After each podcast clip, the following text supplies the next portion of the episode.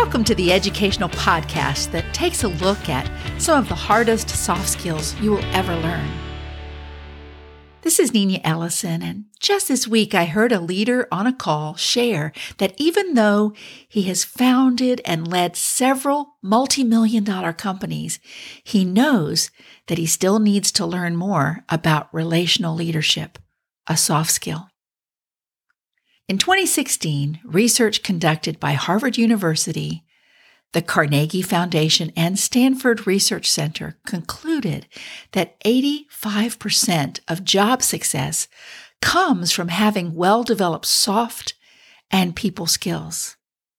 I'm not saying that you won't be successful as you use the technical skills and the knowledge that you have, but just think of how much more successful you would be in adding the expertise you have in hard skills with the soft skills that transform the lives of those you live and work with. What's interesting that if you look at this data, they took their statistics from work done in 1918. And a hundred years later, we're still hearing of the need for soft skills in leadership. Last year, in 2019, the largest global study of the future of work raised that one of the key topics is looking at how to maximize human potential, even as those we work with are evolving with each new generation. Today, we're going to begin a new series on soft skills, and perhaps I'm going to bring up skills that you may not have thought of or, or may not have had the opportunity to consider. But before we get started, I want to share that at the end of July, you'll have the opportunity to join a leadership soft skill advancement experience. The six week game changer will include microburst activities as well as roundtable discussions. So, more to come on that in the weeks ahead. But today, let's talk about this idea of unlearning as a soft skill.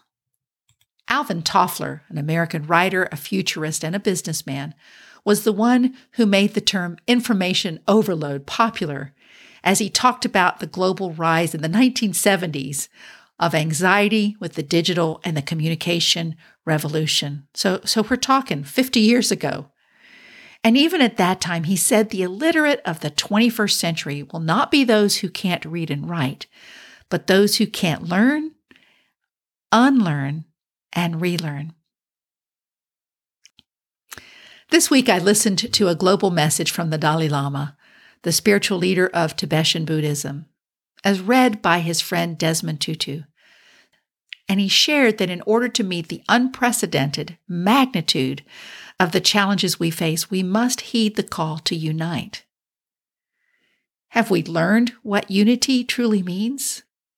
Or are there misconceptions that keep us from finding common ground? I once heard a story of a young man who had traveled all over the world studying world religions. On his final trip, he met with His Holiness the Dalai Lama.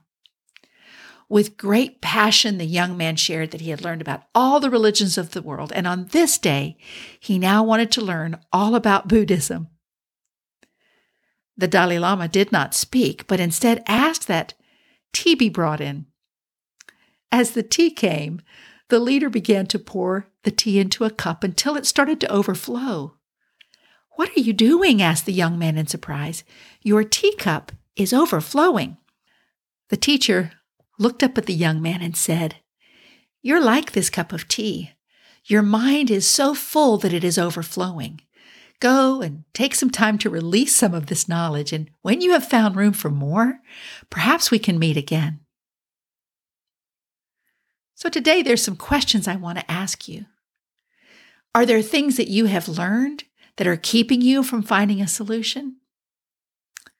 Do you have strategies for learning that keep you from deeper answers?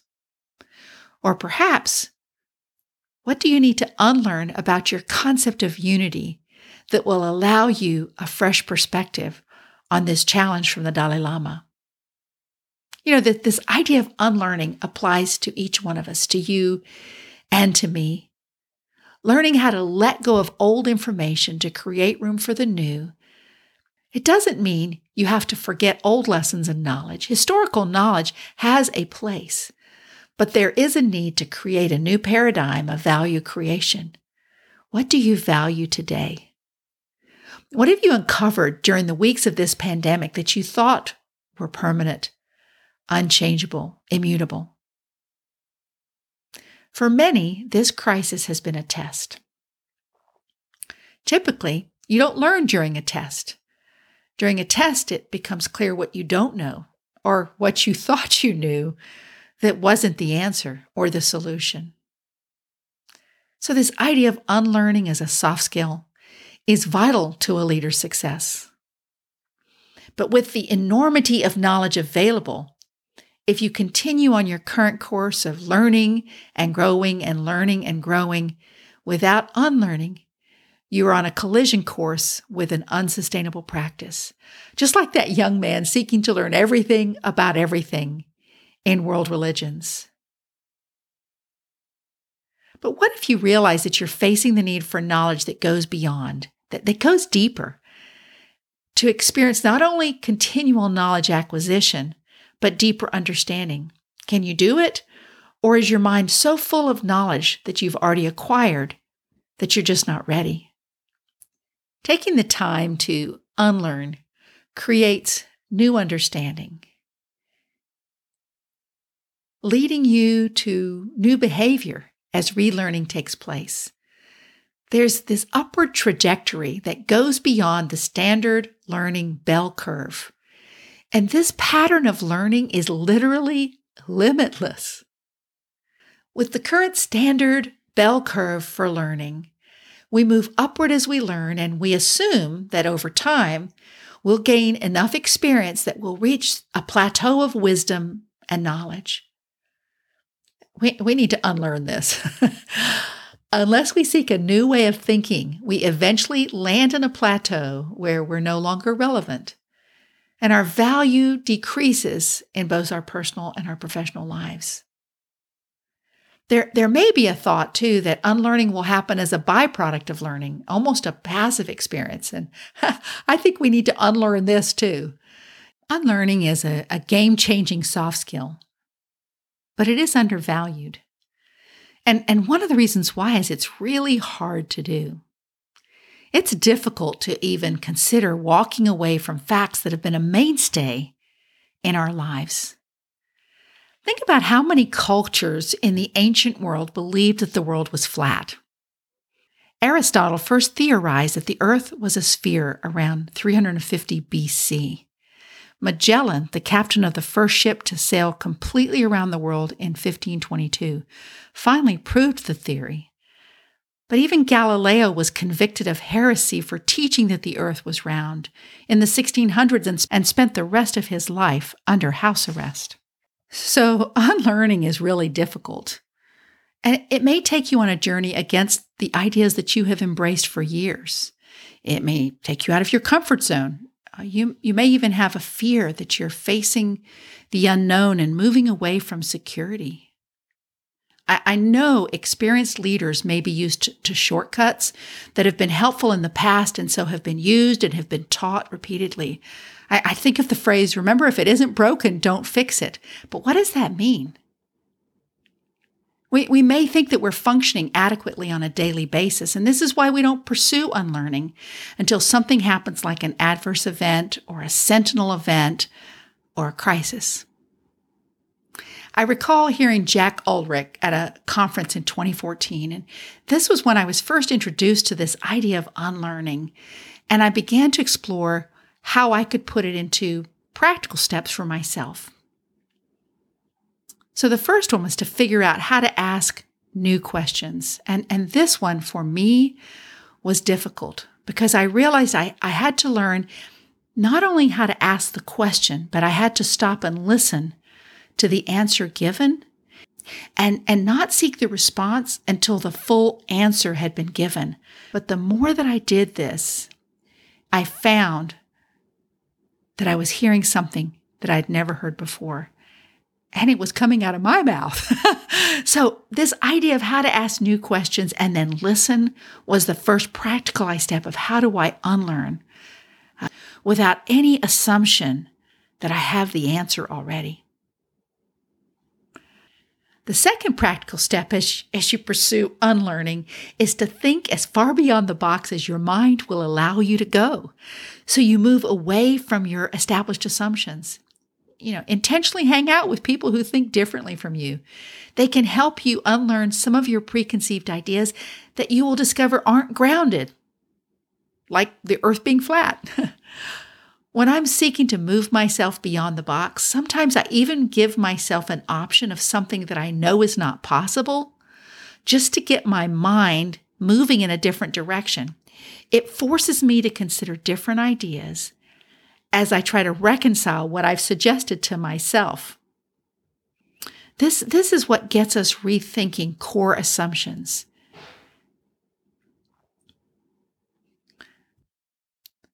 The third practical step to pursue unlearning is to put your thoughts into your new context.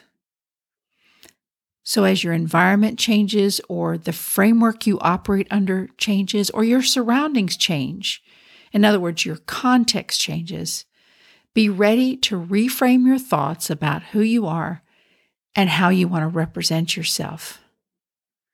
Perhaps an easy way to explain this is have you have you ever found yourself trying to use skills from a previous role that you have had into a new job that you've gotten only to realize that you are limiting yourself because you keep going backwards to refer to that set of skills or that set of knowledge? If you are willing to put your thoughts into your new context, you will set yourself up for personal and professional growth as you unlearn what you don't need to know from your previous role and you prepare yourself for new knowledge in your new role. Another example I think about with this idea of putting yourself into the new context is what have you seen within yourself during this new context of a crisis? What have you had to learn about yourself that has been new?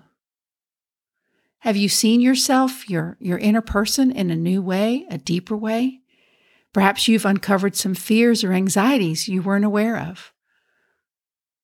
What about the values you've placed on work or family or friends before the crisis and then now and even into the future?